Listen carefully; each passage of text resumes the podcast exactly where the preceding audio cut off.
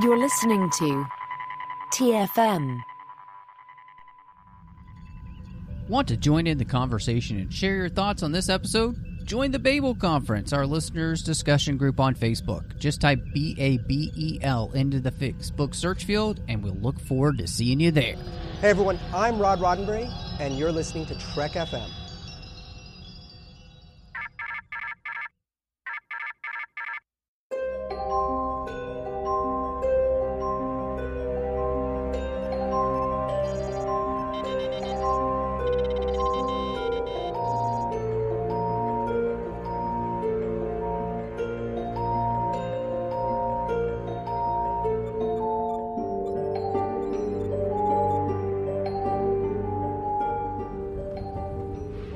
These books? I thought I'd take some light reading. Guess I got bored. Welcome to TFM's local books and comic show for Star Trek, and I'm just one of the hosts here, Matthew Rushing, and I'm so excited that back with me is Casey Pettitt. Casey, how are you doing today? I am doing great, except wondering where summer is here in the Northwest because it has rained nonstop for the last like week. And it's great because it cuts down on fires, but it sucks because we have no summer. You know, I, I'm agreeing with you on that because I absolutely uh, am enjoying the fact that we will hopefully not have forest fires. Yeah. Um, but at the same time, I'm also with you in the sense that I am absolutely ready for summer at this point. And I grew up in Texas. I don't like the heat. I don't like the humidity type of thing. But yeah, it's just it's time. I mean, come on. We're- Goodness. we're- what are we at mid June here? And it's, yeah. And in Spokane, where I'm at in eastern Washington, it's the dry side of the state, and we're getting like Seattle rains. Uh, it's crazy. It's been crazy here too. So, right there with you. But um, I'm excited to be here to talk uh, some comics and uh, finish up the Daedalus series or duology, I guess, at this point. So, but uh, you can find us wherever uh, you get your podcasts. Uh, and if you're on Apple Podcasts or uh, something like a Spotify where you can give us a star rating and review, we'd really appreciate it. Definitely helps people find the show. So, uh, and, um, you know, if it's like Apple Podcasts, we always read those reviews out on the show as well. So please do give us a star rating and review in those places. And uh, just make sure you're subscribed. You'll get the show as soon as it drops, which is always the best place to be. So you'll never miss out on any content. Of course, you can also find us on Instagram and Twitter at TrekFM or on Facebook at facebook.com slash TrekFM. There's the listeners only discussion group that you can join uh, where you can talk to listeners from all over the world about the different podcasts here. And of course, we've got the website at trek.fm where you can find us and all of the shows that we're doing. And if you want to make sure that all of these podcasts keep coming to you, we would appreciate you supporting us over at patreon.com slash trekfm, like our wonderful associate producers here on Patreon and through Patreon.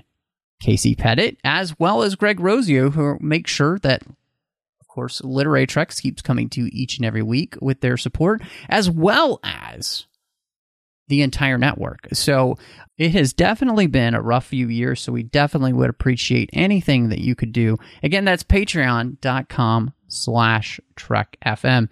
So Casey, uh, we haven't had any new Mirror War issues come out recently, but we have had another Adventures in the 32nd Century issue four. And uh, so I'm wondering has this continued its trend of being a fun comic for you to read, or has it gone up or down? What was this issue like for you, sir? So yes, this has continued to be enjoyable. This actually, I believe, is the last of this little run of of comics here, and this one's about Linus, who's our favorite Saurian from uh, Star Trek Discovery.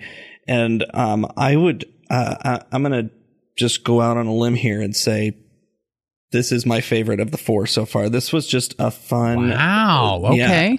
we we get so Linus. I think when he showed up on Discovery was kind of a fan favorite just because he's kind of that weird alien. You know, he doesn't look like he's he's one of the non human type characters that we've got, and Um, so kind of anytime we can get more Linus is, fun. And this was actually just kind of a, um, on on the more serious side, I guess, for Linus, um, we learn a little bit more of Saurian uh, physiology, the fact that they've got four hearts and that they uh, don't beat in sync until like it, it's kind of almost. Um, uh, we come to find out basically that as they have important life events, that's when their hearts start coming more and more into sync. Um, and that by itself is just kind of a fun insight, I guess, into this alien species. We've always heard of saurians from the saurian brandy that Kirk loves so much.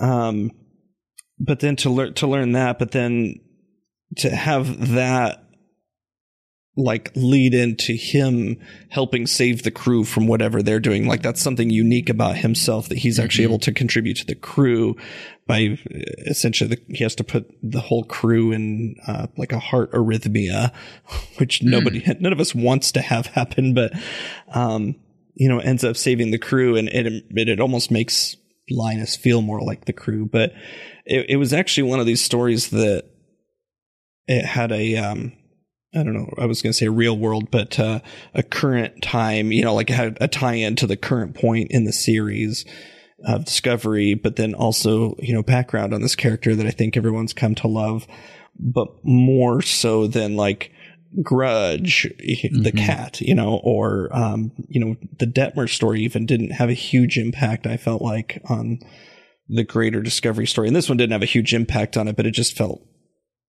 it felt like a better character development piece, I guess, um, as far as, um, like I said, bringing him into the crew than than what we've even gotten on screen. So, yeah, I think, and the artwork in this one too is I don't know if it's the same people that are doing the artwork each issue, but um, the colors were so much more vibrant. the The likenesses were very good. Um, they kind of have been all along, but especially I feel like in this one they really got Saru and Linus and Burnham, especially. Um, and yeah, I mean, just I feel like pretty fantastic all the way around. Um, you know, so if I was gonna if I was gonna rate this one, um, I would probably give it five out of four heartbeats in sync. Um, just because wow. yeah, this this is one that would if this was the first issue, I'd be like, oh, I, I want to see more stories like this, and mm-hmm. and it figures that on their last uh, issue, that's where they really hit their rhythm. I feel like on on these yeah. adventures in the 32nd century. I mean, that's really cool though to me that uh, for you, you know, you you've been reading the series, you've been enjoying it, mm-hmm. uh, and you know, obviously uh, there uh, haven't been any issues with it. Uh, you haven't not liked it, but it's interesting to me that for you, you feel like that they did really find um, their you know their best footing with the last issue, yeah. which is kind of great. You know, I mean, at least uh, you know I think. In all honesty, you, you would much rather the the series end strong Mm-hmm. Uh, and so the fact that it was able to do so for you is is awesome. So that, I mean, it sounds like in the end, you know, this was uh, a um, a series that uh, you were really glad that they you know actually produced in the first place, which is great. Yeah, and this is one I think this issue, especially ending on this issue, what it makes me think is, oh, I hope they do this for Strange New Worlds, where they do kind of one shot character focused issues on characters that we don't see much, like Hemmer or. Uh, mm-hmm. I, I, mean, really, I guess Hemmer's the only kind of main crew. I could see a Hemmer, I could see an M'Benga story uh, working well in this. Mm-hmm. Um, you know, I think um, a number one or a Una story. I think that Strange New Worlds has actually got some great characters that would fit really well in this this kind of one shot. Um, sure. adventures in the 23rd century or whatever. Yeah, um, yeah. I think they should go like a route. like a Sam Kirk. You oh, know? Sam Kirk. Yeah, uh, that'd be good. yeah. Know because uh, you know he we're always worried that he's going to get um, injured on mm-hmm. episodes. Honestly, uh, so yeah, I think that would be uh, actually really cool. Um, They're going to make us fall to... in love with Sam Kirk before the uh, end of Strange New World. Probably, run. probably. Whether we see his I mean, demise or not. Yeah, exactly. Uh, so no, I mean, I, I am glad that uh, it ended up, uh, you know, being a great comic uh, for you in the end, and and you know, I, I don't know what more you could ask than the fact that, hey, it's a, it's a comic that you ended up really enjoying uh, reading in in the end. So that's fantastic, and hopefully then that will continue. You know, uh, I'll be interested, of course, um, when we finally get uh, more Mirror War issues. Um, you know, I know uh, for both you and I, it has been somewhat disappointing. Um, so be really interested to see what happens there. But uh, before we do that, you know, I don't know, maybe we should enjoy wrapping up this enterprise duology and see how that comes to a close. Let's do it.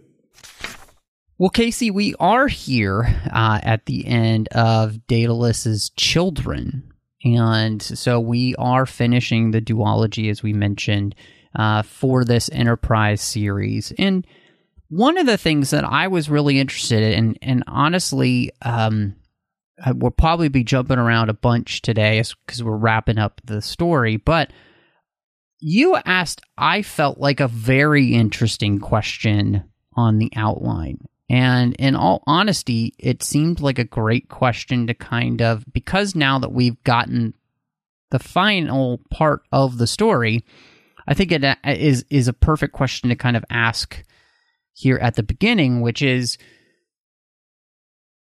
the timeline question. Like you mentioned here, possibly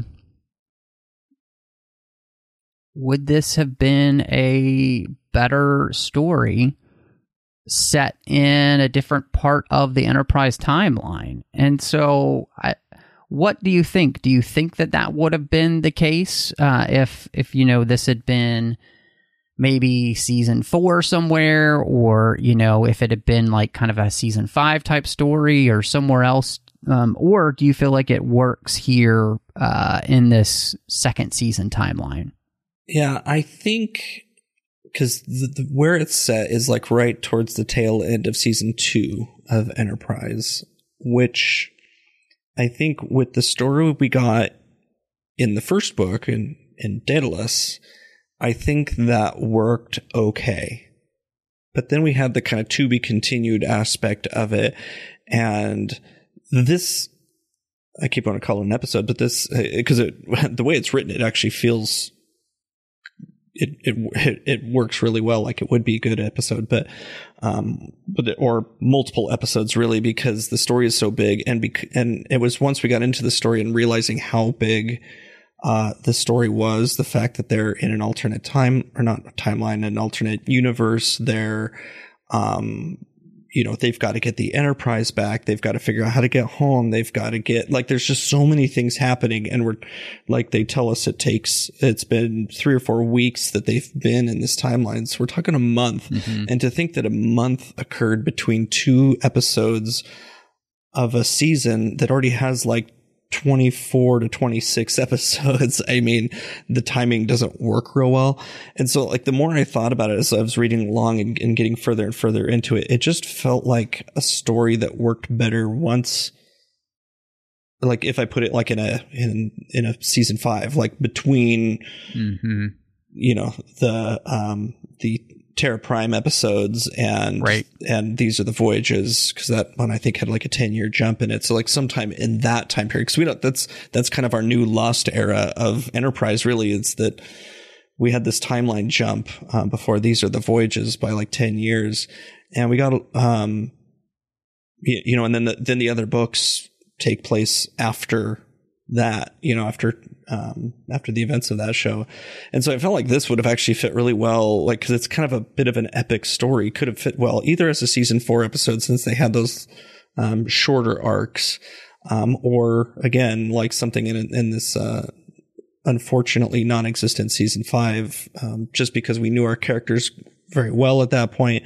Sometimes the Archer here um, felt like the Archer from season three and a little bit in season four when he's basically he tells um, I can't remember who he's talking about, but he says if he tries anything, hurt him. If he says you know if he doesn't feel well, if he apologizes, if he complains, like hurt this guy that they've got mm-hmm. in custody, and um, it it felt more like the season three. It didn't feel like the season two Archer, who was a little too rule not rule abiding, but a little bit goody goody, I guess. That really got got his hands dirty in season three.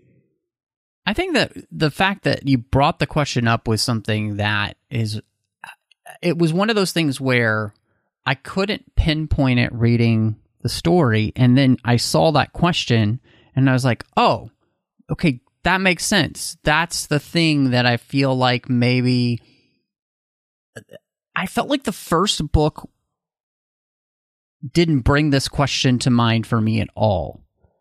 But there was something about this second book that I felt like absolutely did.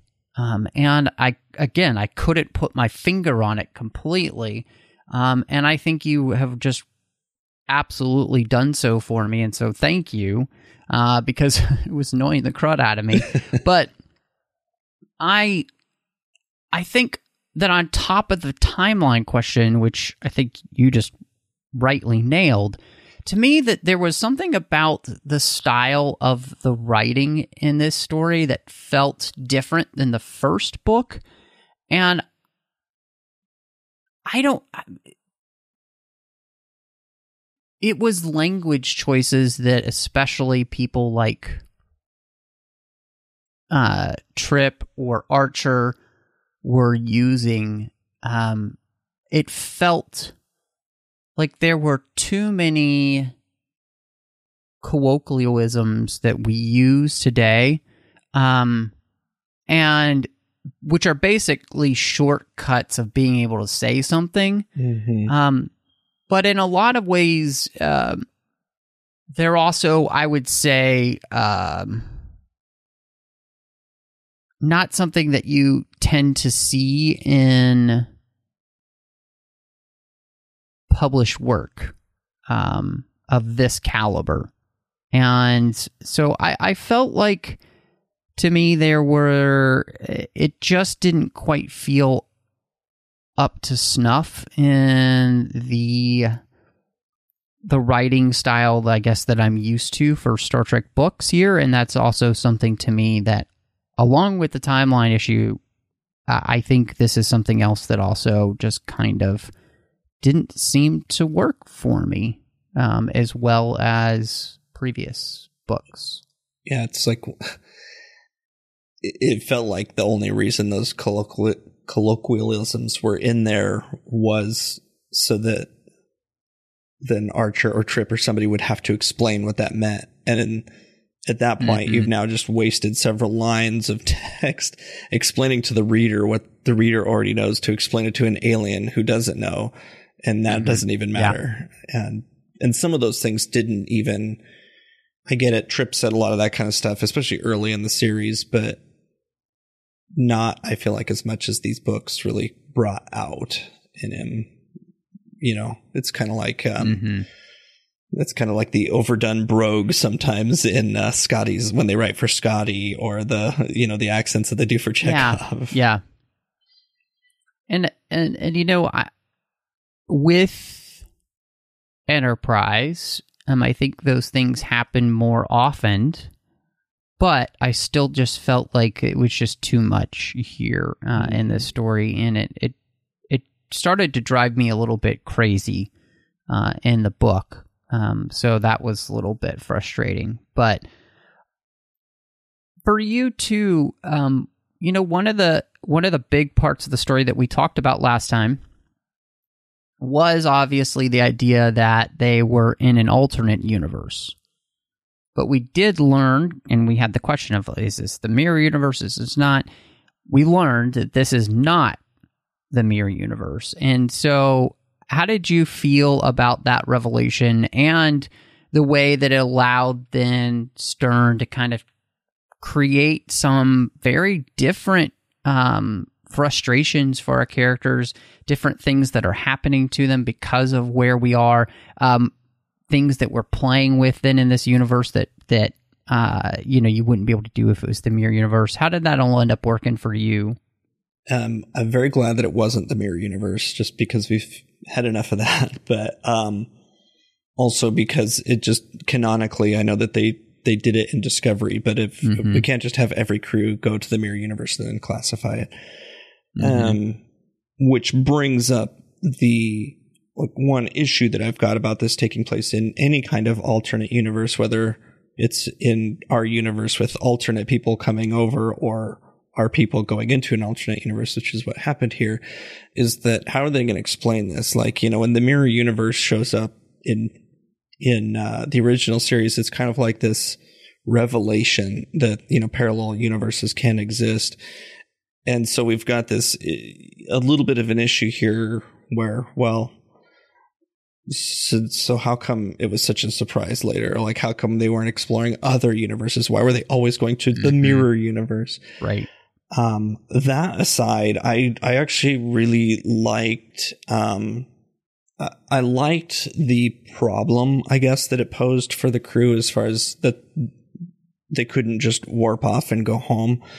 Um, but also the fact that they physically had to get out of there, that their bodies essentially weren't compatible, uh, with this universe, with the food in it or with, Right. uh, yep. the proteins or whatever it was. And um, that I felt like made for an interesting take on it, especially when the Mhm. revelations came out that uh, some of the Enterprise crew were also getting sick, like Hoshi and Trip did, um, while they were while they had been captured. But also some of the alternate universes people got sick when they ate food on the enterprise. And so like it, it actually worked both ways. And so like that that whole aspect to me actually worked pretty well just because it seemed well thought out. And as far as like a quick universe building and and really just one book i mean we started it in the last book but we really got to explore this universe in this one.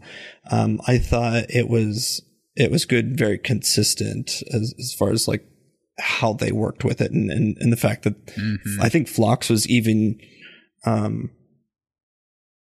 was he using that to to help Ferric get uh get better? I can't, I can't remember if that played into it, but it, I think some of that like the medicine that he had or Mhm. the the tests that he could do were different from what what their people were able to do. So I don't, it just all of it worked very well. I feel like for the story and gave a, a Mhm. good problem for for the crew to try to figure out and fix.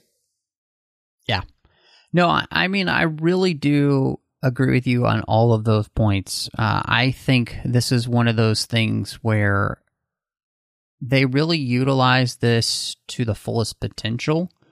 Uh, and, um, you know, I- I think you were right in pointing out it is a little bit strange. Obviously, the it, it does feel a little bit weird um, that you know we go to this alternate universe and then well, but I, we've never been to any other alternate universe other than the mirror universe, um, so it seems kind of strange uh, that they're there now, and so. But in the end, I feel like this was was good because what it also bit was able to do is you know characters like Duval who we wondered about well then they weren't actually from our universe you know they were from Mhm. that universe and and and but I also liked that you didn't have to worry about any of the mirror universe conventions of their evil and all that stuff it's just that they're different. They've had different experiences, like the fact that we learned that Duvall and the Archer from this universe were actually a couple. Mhm. And when the accident happened, you know, she was pregnant with their son, which is who the first um, Sadir's quote unquote son is. It's it's not actually his son. It's actually Jonathan Archer's from this universe. And so I loved the way that those things were able to work and those revelations were able to come about because of the fact that we weren't dealing with, you know, them being uh, in the the alternate universe, basically. So yeah, I thought that this ended up working out pretty well. Um,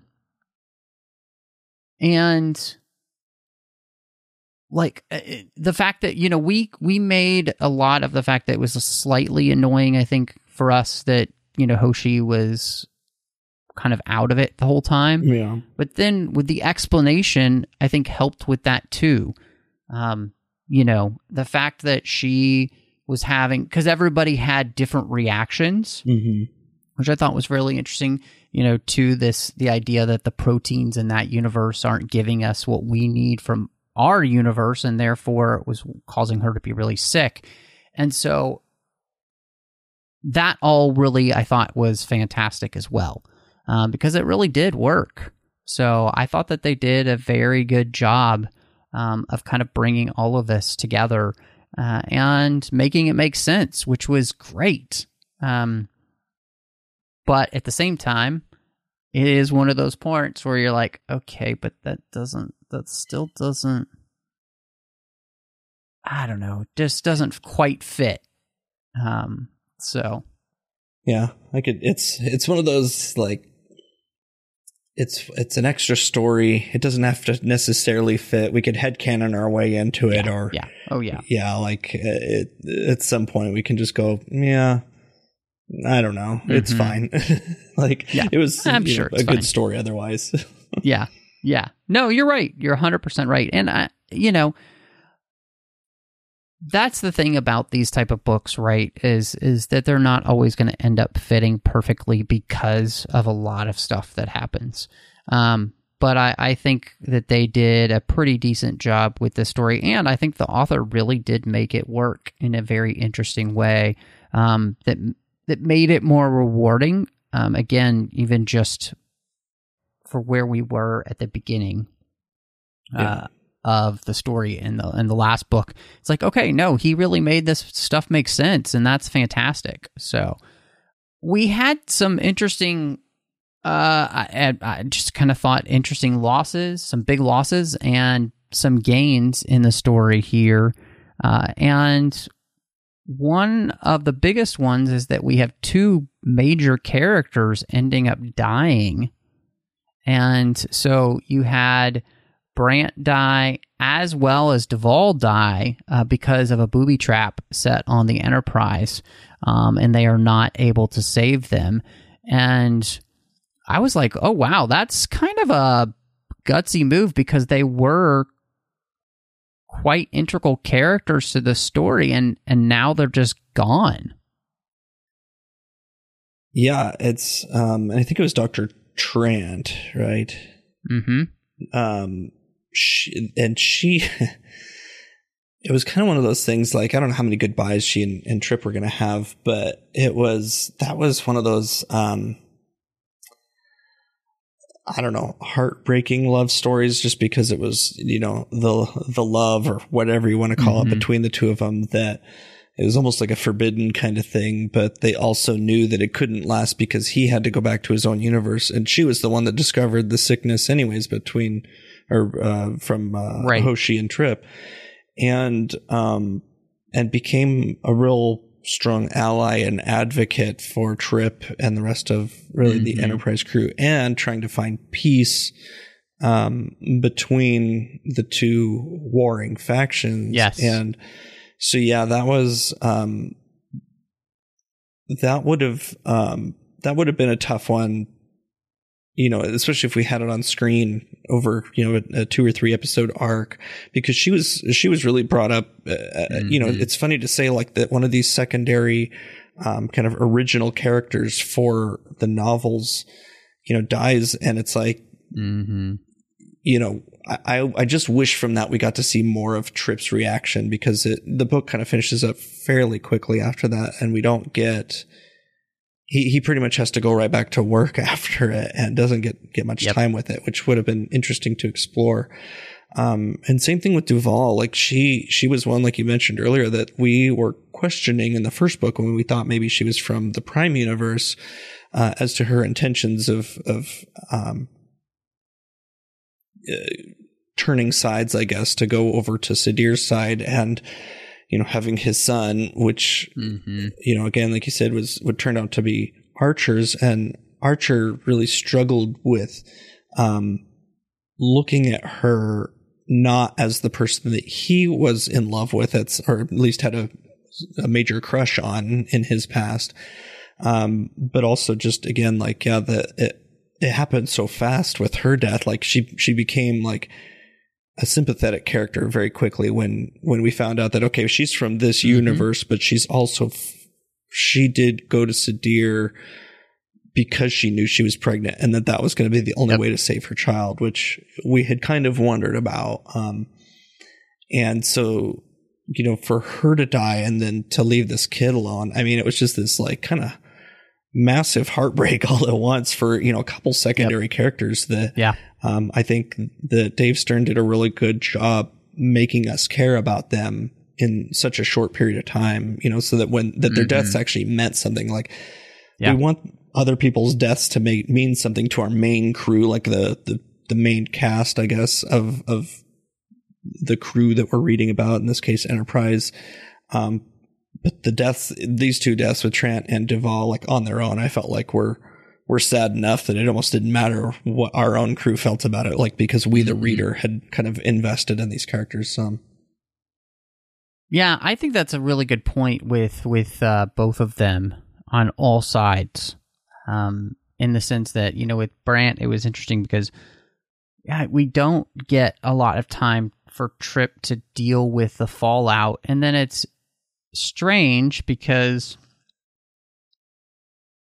well, that's such an important part of the story uh, for Trip, and then we just kind of like oh yeah, Trip had this like thing, a fling with a kind of married woman, and now she's dead, and you know, uh, it it just seemed very strange. And then you know, because on on top of that, you know, you had Ferrick who is getting back kind of his life, right? Mhm. Um, like he wasn't going to be completely the same. He was never going to be completely the same because of all that had happened with him. Um, but I I don't know. I I just eh, part of that just kind of like we didn't we didn't really see the whole maybe this is just one of those things where it's like you would wish there was a book that kind of followed up with this and in the novel continuity where you got a chance to get a piece of what happened um to Trip like what how he was feeling uh, about this afterwards because there isn't time in the book to deal with that. And then I think the same thing kind of with Duval dying. You, you have the same thing with Archer, you know. Um, although for him, he's going to go back to his universe. She's dead in both universes for him, you know, and so I don't know. It just it's a it was kind of a, a, a strange thing to to be able to have. So there's a lot of stuff that kind of happens at the end of the book, and then we end and then they're done and then we'll never touch this again and so it it's not that it makes it a bad story but it, it just like yeah there's a lot of fallout that i feel like we should have it almost feels like there should be an epilogue chapter with them especially those two kind of dealing with the repercussions of those massive kind of emotional traumas that they've been through Mm-hmm. um, it, it almost even just feels like it would be nice if the, there had been an epilogue with um, Trip and Archer going camping or something together um, to kind of deal with what they've been through, Yeah. you know? So, Well, uh, and this is kind of one of those situations like this is a very long book compared to the first one um i want to say almost twice as long it seemed like anyway um and you know i know we were both kind of a little on the fence after the first book of like okay well where's this going you know we only really had trip to follow on anything and um this this one was so jam packed that I felt like they could have actually split it into s Mhm. two slightly smaller Yeah. books, um, with one story being about either like finding the Enterprise, like or you know bringing the Mhm. crew back together to Enterprise, and um, the the last book really being the kind of political intrigue with with um, the boy Lehman, um, and the deaths of uh, Trant Duval. You know, yeah. Ferrick getting his mind back, uh, all of those things. So there could be more, a little bit more breathing room on on that story because even the son, we see him grieving some, like he wants to be alone, but immediately has to jump into, okay, now I need to go save my people, kind of thing, and. uh, again, it just didn't. That part just never felt realistic with any of the with Trip Archer and Lehman.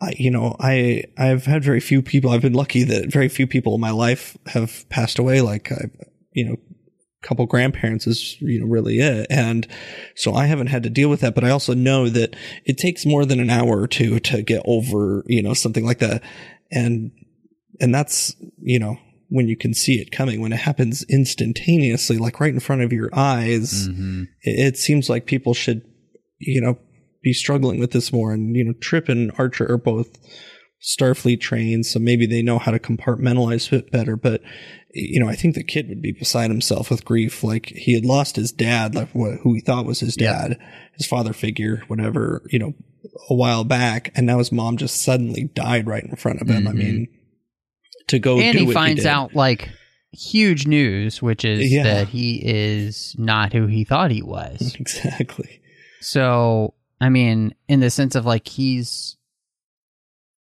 he's not part Denari. You know, his dad isn't who he thought his dad was really, you know, Yeah. and um even though I mean in the end for him it it doesn't change as much just because you know, he'll never probably know Archer um in in this you know universe most likely Yeah. and so yeah i don't know. It yeah there seems i like your idea of having this be a three part story. Um i think it actually would have worked better and then you would have been able to do exactly what we were kind of talking about which is the idea of like having a little bit more uh time at the end to be able to uh, spend with the fallout of these characters, and even just spend a little bit more time with all of the characters for all the fallout that you get, Mhm. um, and should have, you know, with this. So, I'd like Uh, to see which- Trip and Ferrick have a little bit more time together, Mhm. even, and mhm. maybe Yeah. him helping Ferrick know who his wife Right. was a little bit before she died. I see. Yeah, absolutely. I mean, there's so many great story plot points here that you could do, and this was an interesting thing for me because I mean, we we talk about the idea of trying to create a lasting peace here, and these factions are coming together, um, slowly transforming in the end uh, towards democracy. Um, but the book again, this is another place where you know there's a precarious situation that they're in because Lehman is not Denari, and and he's not even half Denari. So, um, when the truth of that comes out and what's going to happen, and it does feel a little bit like uh, the story takes the shortcut um, and makes it seem like everything's going to be okay, even when people find out, and it just you know I.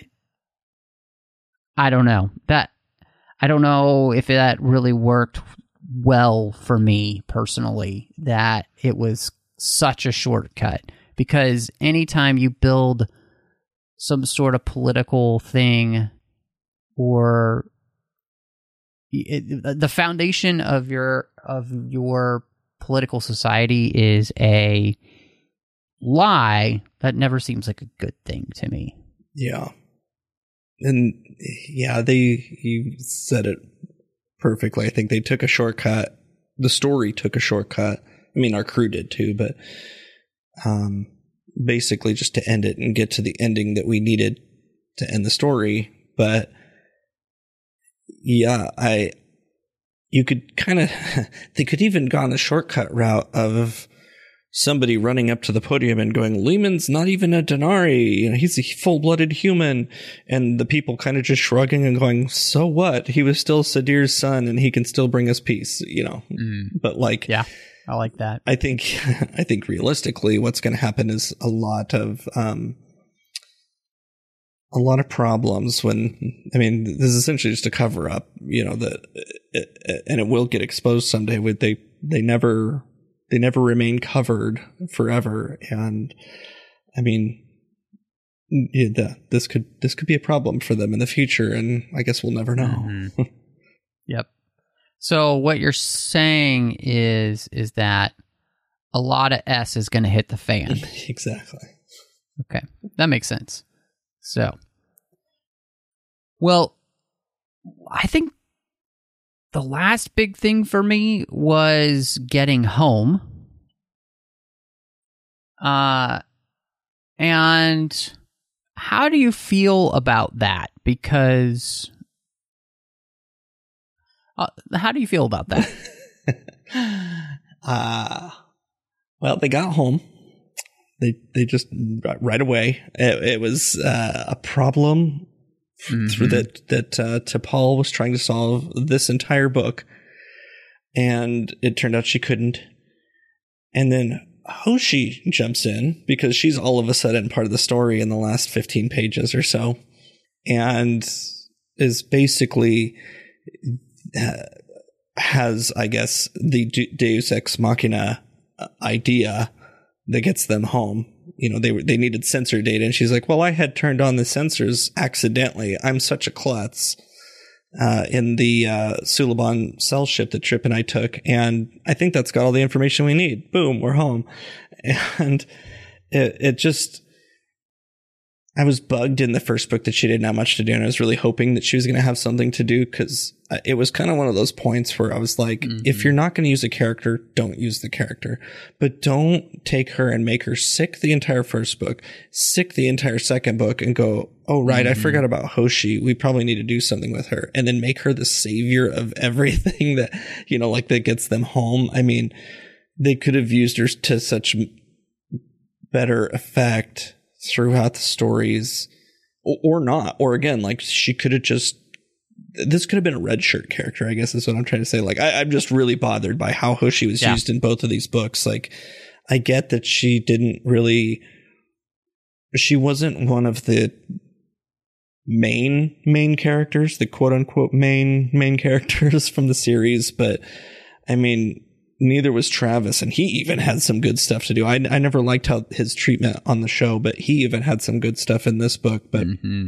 Hoshi, I just felt like um, this was such a disservice to her character that it, it would have been better if they'd have just forgotten that she was on the ship at all, or just had her off at some conference before uh, they went through the anomaly in the first place. Like, because it, it just seemed like she was shoehorned in, and I just didn't. I did. I didn't feel good about it. Like it. It. Yeah. It. It bugged me at the end when. Um. You know when. uh and actually it was like uh what was there there was one other thing that um she said sorry there was a quote here oh yeah so there was a part too where um archer contacts her she's in her quarters eating because she's lost a lot of weight and the doctor wants to um have her uh, gain a couple more pounds to kind of get back to a healthy weight before she goes back on duty.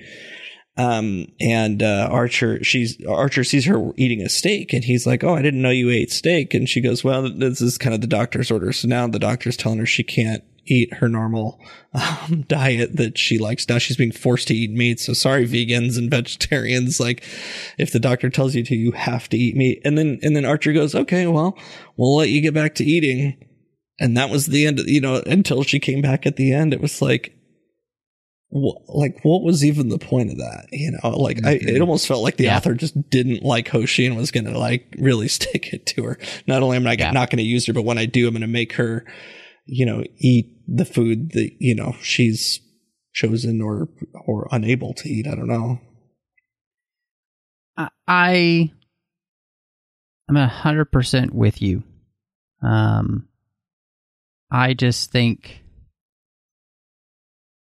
the whole book, like you said, we talk about how nobody can figure out a way home, you know, and then we have this idea of what we need and everything and how it's we can't get it. And then yeah it's just we hit the easy button. And um it was a, it was very frustrating and uh, it was disappointing because I felt like you know the first book had set things up well and then this book kind of squandered a lot of the opportunities I felt like were there because there there are great ideas I think in this story and the whole story itself is a great idea I just think the execution really fell flat for me in this second book, which is disappointing. And so, as we come to the close, I'm really interested to see where you land with your ratings, Casey. well, rant aside about Hoshi, um, I I really did like this one. I felt like yeah, there was there was a lot of big things that happened here. It was a great story idea, and um, I actually really, as I was going through it, I was really starting to think, wow, I think I might actually end up giving this one a five. Um, but especially towards the when when the end happened, that totally undid some of the good graces it had built up. So I I landed on a uh, four um, easy buttons um, out of five, and I I could I could push it up to four and a half, but um, as fast as the story moved and and everything, I, I could see this as as a five. But I, again, I think um, this would have been so much better if it had been broken up in into two books or even I mean, I already said it was a long book, but if it had been a longer book to just spend a little bit more time with this and get rid of the easy button and do something else, I think think it could have been much better. But yeah, I ended up with a four. Uh, how about how about your rating? I just find that absolutely fascinating because um, as we actually talked about the book, um, yeah, I on Goodreads you'd see it as a three, but to me, this is actually probably a 2.5 out of mm-hmm. 5. And part of that has to do with the ways in which I felt like too much of the story didn't live up to the promise. Um, again, there are there are parts of the story that I really enjoyed. Just the execution of them was lacking, and then there were some other frustrations. I just I I the writing um never felt up to par of what I would expect. And so, yeah, I was I was disappointed because, you know, I loved being back in Enterprise mm-hmm. with that first book and and this one just didn't end up doing it for me um, with the way that it, you know, it landed the Enterprise. So it just is kind of more of a crash and burn than a nice soft landing. So um, but, you know, I'm excited because um, we are continuing on then um, next time with uh, more New Earth. So hopefully that series will continue more of an upward trend. Well, uh, we've we've been to alternate universes. We've been to mirror universes. We're going back to New Earth. There's so much more in store for us as we're actually working our way towards episode 350 here on Literary Treks. It's uh, very exciting. I don't feel like I've been on the show that long, but uh, I've definitely been listening that long. So looking forward to that.